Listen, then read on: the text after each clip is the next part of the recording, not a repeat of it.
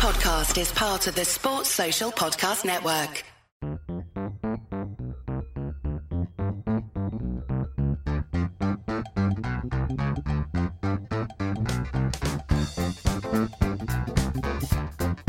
Welcome to the Analyst Inside Cricket. A rather sad day for English cricket.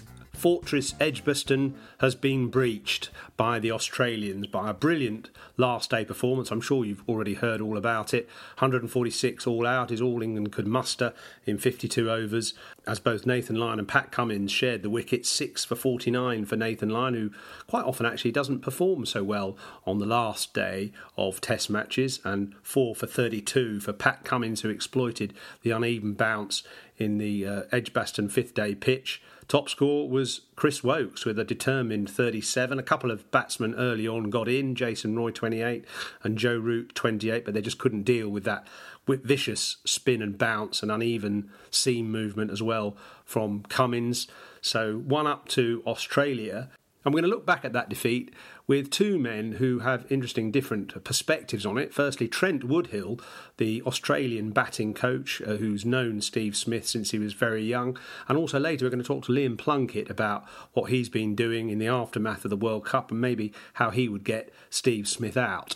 So, of course, the big focus on the next week or so will be who will play for England in the second test, with Anderson obviously ruled out, Jofra Archer bound to come back in, but who will be the spinner? Because Moeen Ali had a disappointing match with bat and ball, and actually, if you look at Smith's record, his stats against fast bowling averaged about 64, his average against off-spin, 90, but his average against left-arm spin, only 34, and both Ravi Jadeja and also Rangana Herath, the Sri Lankan, have got him out a few times and troubled him. So that is going to be a big focus for England over the next week. How do you get Steve Smith out? Because after all, if you look at the result of this match, the Australians won by 252 runs and Smith scored 286 in the game. So he clearly was the difference between the teams. And if you go back to the first innings of the match, when Australia were 122 for 8, it was Smith who was still in, who managed to convert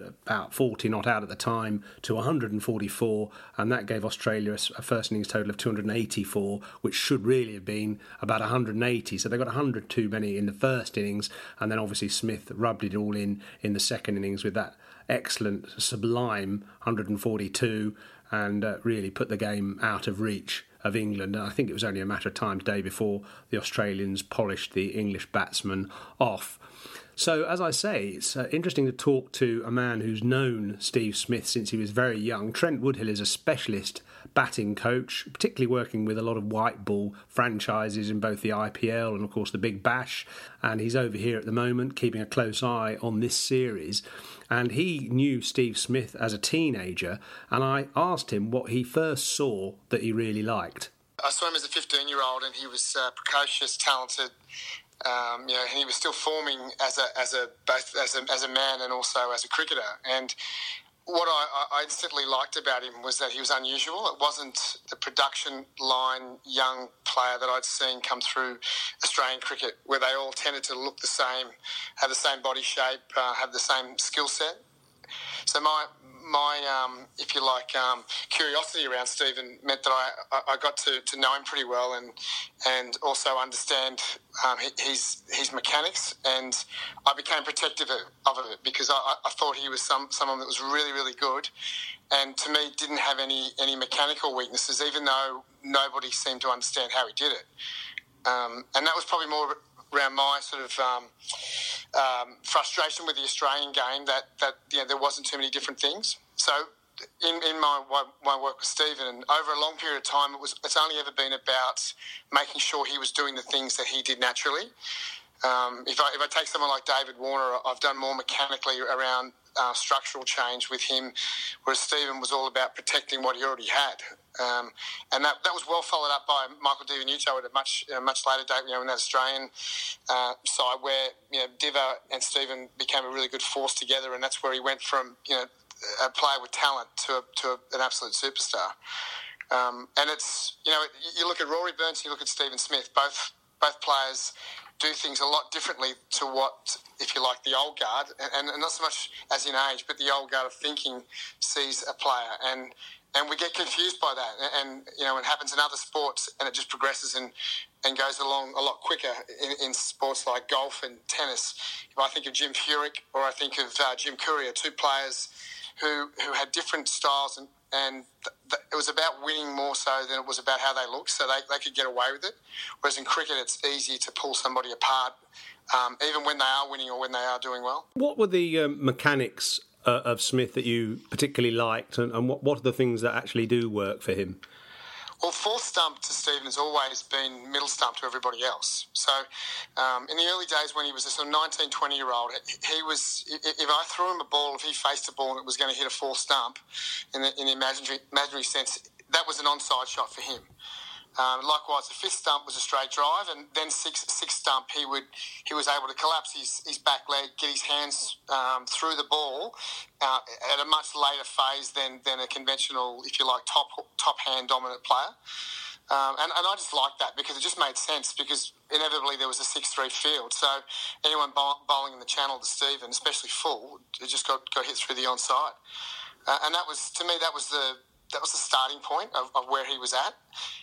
And then he's developed those things, you know, with the back and the cross, where he found he was in a position to deal with a hip height ball or you know, the top of off stump ball as well. So I think that it's a pretty simple thing, but it's similar to Kane Williamson. It's similar to Virat Kohli. How they arrive at that point's different, but it's a similar thinking. And then I go back to the greats as well of people like Viv Richards. They did that really easily as well, and it was. The things that happened before he struck the ball that people were concerned about, and then the areas he was hitting the ball that people were concerned about, rather than the fact that 99% of the time when he made contact, it was in the middle of the bat, so it didn't matter where, you know, which side of the field it was hit at, it was always going through a gap and going to the boundary. It's interesting to kind of surmise where these particular idiosyncrasies came from. I once went to Viv Richards' old playground in Antigua and talked to him about that's where he learnt to play, and they bowled from one end, and there was when they bowled outside off stump, he hit the ball over mid off or over long off, yeah. And over long off there was a fisherman's house and garden, and the fisherman never threw the ball back. He was a grumpy old sod. So if Viv hit the ball over long off from a sort of off-stump line, he was six and out, because the rules of their local game was if you hit the ball out of the park and it didn't come back, you're out. There was a building over long on past the back of the playground, and if you hit the ball over long on, it bounced off the building and came back into the playground. So he worked out that he could hit a six and still be in if he hit the ball from outside off-stump over long on. I wonder if Smith had anything like that. So everybody's a product of their environment. Yeah, exactly. And Stephen worked really closely with his dad, Peter, for a long period of time, up until the age of 16, and continues on. So there would have been things that Peter and Stephen did together that would have led him to where he's at. I think also, you know, I have some theories as well around where your dominance lies, and Australian cricket speaks a lot of top hand dominant, you know, that you have to have a strong top hand to be able to control the bat.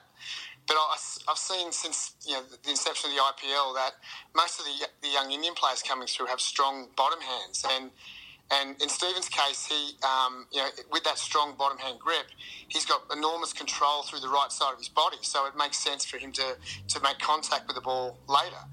Whereas somebody like an Aaron Finch is exceptional with his top hand being his dominant hand, being a left hand, and he can hit the ball out in front with a lot more success than certain other players. So, you know, it's where that optimal contact point is when under pressure that you can repeat is the first starting point I would look at with batsmen, and that, you know, that was with Stephen seemed natural, even though perhaps it didn't look natural to others. So, is it about playing the ball late? Is that why he keeps making contact with an off-stump ball and still managing to hit it through the leg side? Yeah. And it's because that works for him. And, you know, there's others, you know, someone like a Matthew Wade, that was a very interesting innings as well. If you look at him, he's a contact hitter. So he's pretty balanced, and his technique seems to the eye look pretty normal.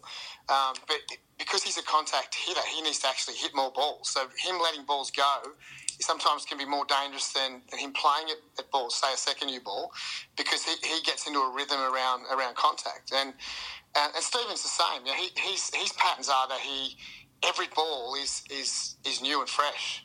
So it's not that he feels comfortable when he's batting. It's just that it's not comfortable or uncomfortable. It's about, right, how can I find the middle of the bat to this ball?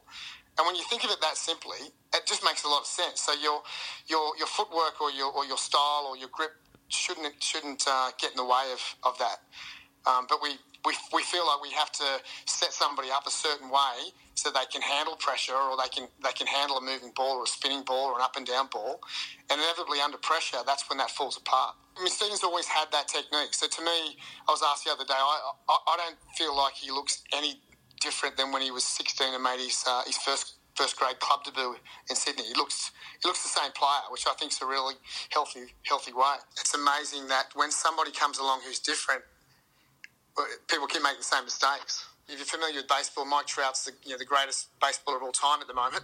In 7 seasons, his wins above replacement record's phenomenal. And he came into baseball when everybody who was a power hitter would look to hit the balls that were up and over the plate, and that was where pitchers were trained not to pitch. You know, you're trained to cut the shins of batsmen and over the edges of the plate. But this Mike Trout who came along, he destroyed that pitching.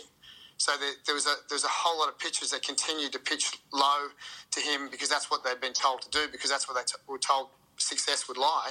And Trout just keeps hitting it over the fence. So they had to change their thinking, but it's ingrained. And I guess mechanically, if you're ingrained to do something a certain way, and same as the batsman, it's difficult to change your thinking because we're so tied down by it. Well, I mean, physically also, bowlers are conditioned to bowl a certain way, and they've had success doing that for years and years. And to actually change that quite fundamentally is quite tough. If you were a bowler now, bowling at Smith, how do you get him out? I have a really bad track record when I'm in coaching teams against David Warner and Steve Smith. And I'm always asked in team meetings, right, how do we get these two out? And I don't know. I spend most of my time trying to make sure that they don't have any perceived weaknesses that through helping them, not through instructing them. And it's a difficult one. I mean, I said about Kohli, I thought, last year, England bowled.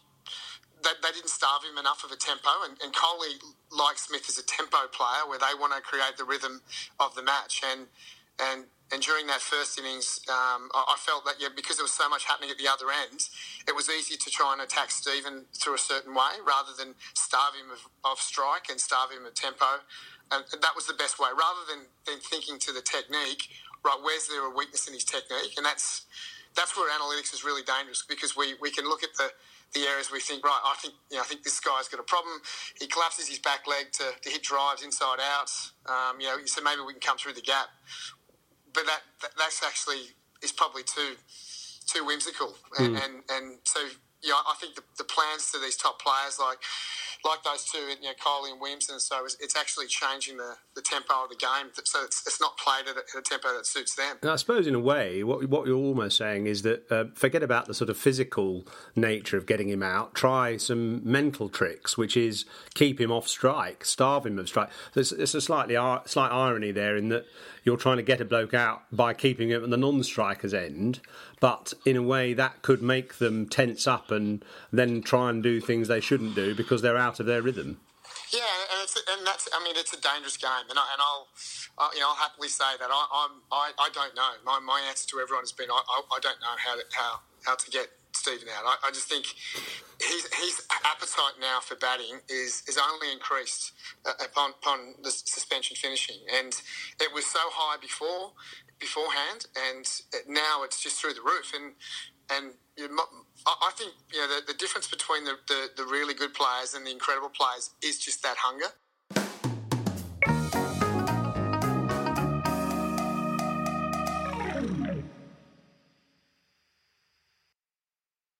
Well, some fascinating thoughts there from Trent Woodhill, and he certainly suggests that all the plans to Smith are maybe all misguided. Certainly England, they tried pretty much everything. They tried hanging the ball outside off stump early on with Smith's excessive jump across to the offside, thinking that it might dry up his runs on the leg side and eventually make him chase one. Well, he did chase one in the end, but he got 142 before he did so against Chris Woakes in the second innings. Another theory was bowled straight with more protection on the leg side and a leg slip. Both Stuart Broad and Chris Woakes tried that ploy, and there's a couple of narrow escapes where the ball from Smith sort of flicked away on the leg side, went in the air wide of that leg gully fielder, but it's a bit of a lottery, and of course it does play to his strengths because he gets a lot of runs on the leg side. They tried the bouncers as well. Stokes actually did hit him on the head once when he was almost through the shot, but that obviously didn't pay off.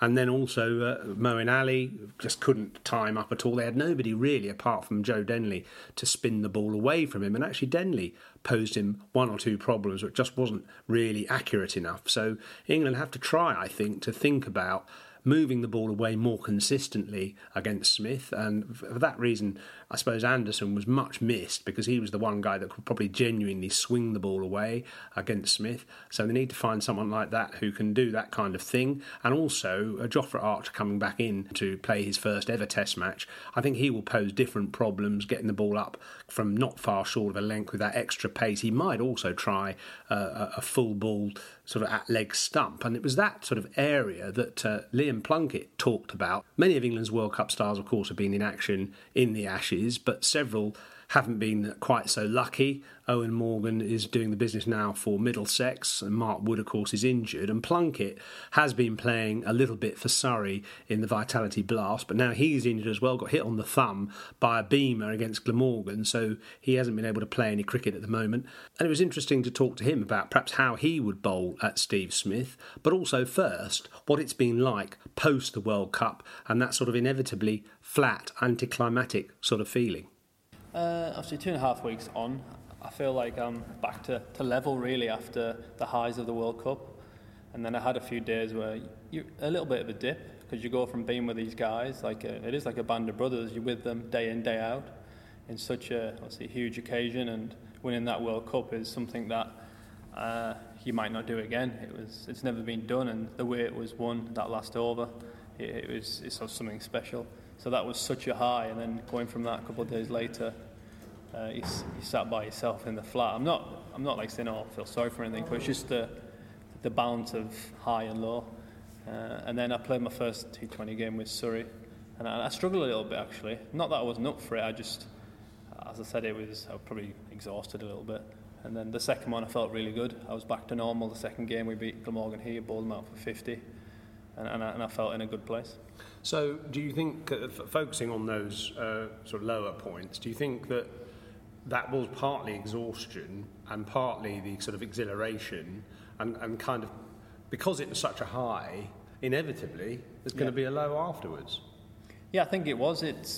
I think when you're in that World Cup bubble or your international cricket, even when you play a series, you finish a series and you're exhausted, you find yourself falling asleep in the afternoons and stuff. It's just because you're on and you want to perform, and you know it's everyone's watching you, and you're playing for England. So I think it was after that World Cup. It was just the moment you sit down and you're exhausted. You're just thinking about the highs and lows of the whole World Cup, about getting beat, about not being picked, about doing well. It's such a up and down the whole way through. It is a drop off, but it's how quick can you level yourself out. I struggled, to be honest with you, for 3 or 4 days. And how did you come out of that then? Did someone help you, or did you help yourself?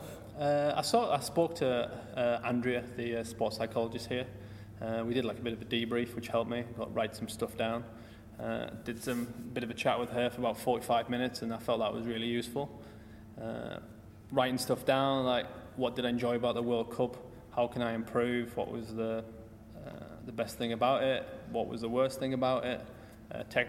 Technically, tactically, mentally, I wrote everything down, so it was quite nice to get that off my chest. And I didn't do that straight away. I didn't do that in a half an hour space. I would answer something and maybe come back later in the day or the day after, because I didn't want to just write stuff for the sake of it. So I actually thought about it for a few days, and I took my time filling it in, and then we spoke about it. Have you looked back at the final? Have you watched the video? Yeah, I watched the highlights package, the one where it's condensed into about an hour. I've also watched the clip, which is 8 minutes long on, I think it's one of the apps, over and over again a few times to get that. But I think we want to try and get together as a team. I think speaking to Morg, we might try and get together and just have a dinner and watch some of it back, because it was, we won the final, seen the guys, did the thing the day after down the street, came here, and then all of a sudden you're gone. It's the Ashes, you go back to county cricket, and something was a huge thing. Probably the biggest game of your life. Just the way it unfolded to... You disappear and you don't see them guys. Are you going to be back in that squad? Are you going to be with the same group of players going forward? And, you know what I mean? You just don't know if you're going to be with that group of people again. Is there a sort of feeling of slight envy that you can see 6 or 7 of those players from the final now immersed in an Ashes series, and they've got another kind of challenge, whereas for you, it's almost, what do I do next? Yeah, it is. And I think as soon as it finished, I had to get my head around coming back and playing county cricket, and county cricket's tough. You can't come in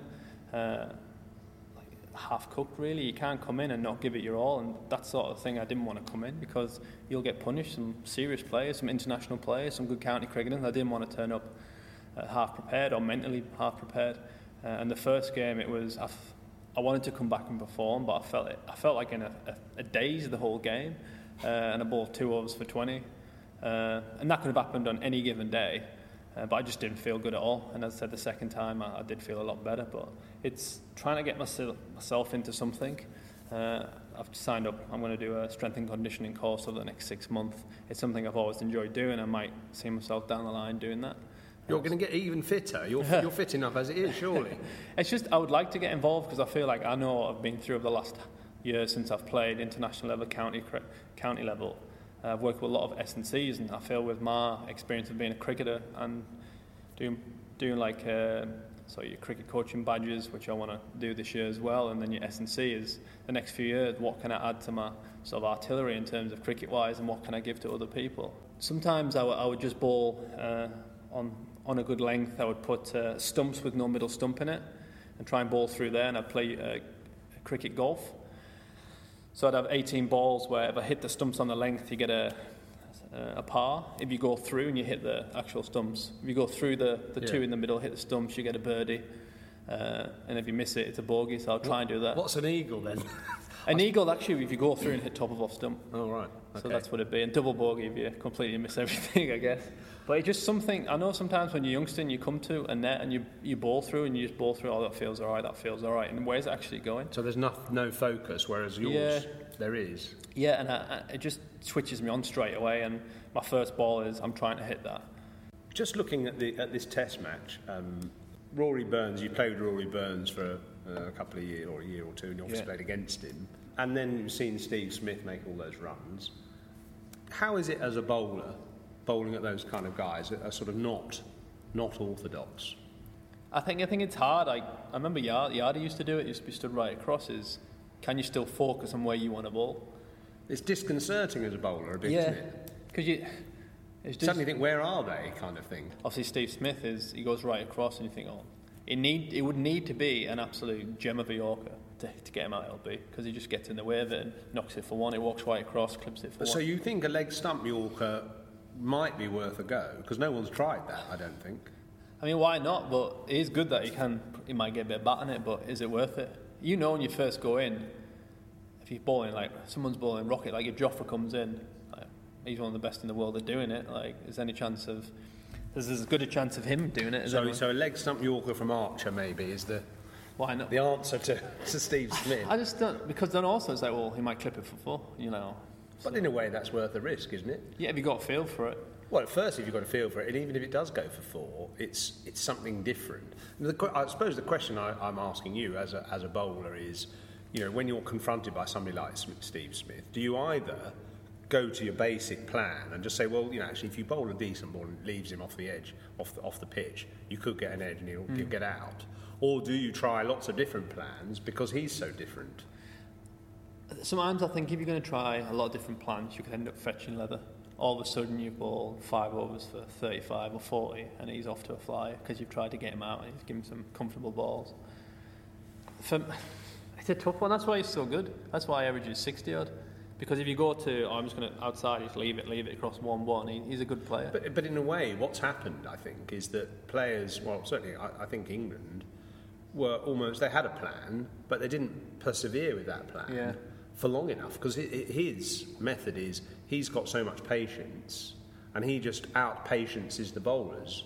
So maybe the bowlers have got to out-patience him, just keep bowling just outside off and make him eventually make a mistake. That's the thing. With things, obviously you get good test wickets, so if you do that, the ball just gets knackered, gets softer, and then his eyes in, then it's easier to play shots, and then he's seen the ones he's leaving and he's hitting them for boundaries. So it's, he's obviously got a technique that's working. That's why he's one of the best in the world at doing it.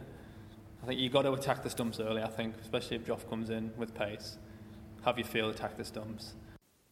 Well, Plunkett's heading off to America now for a little break to try and get himself fit to play the last few games for Surrey in the Vitality Blast, and hope to compete for England's T20 side as well, because, of course, they play some T20 games in New Zealand towards the end of the year. His image was on one of 11 special covers that we at The Cricketer magazine produced to commemorate England's fantastic World Cup victory. So there's one cover for each of the stars from that final, and you can pick up all those and get a subscription to The Cricketer if you go to www.thecricketer.com/celebrate, and there it's the subscription of £20.19 for a year for The Cricketer magazine, and you can get whichever cover you choose as well to commemorate that amazing World Cup triumph.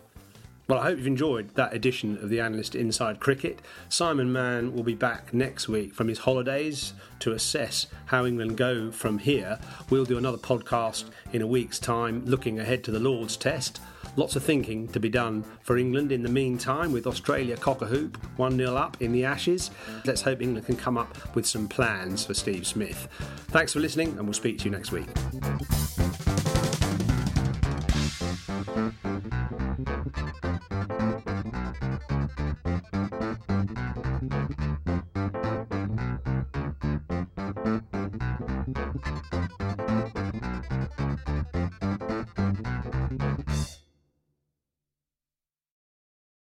Sports Social Podcast Network.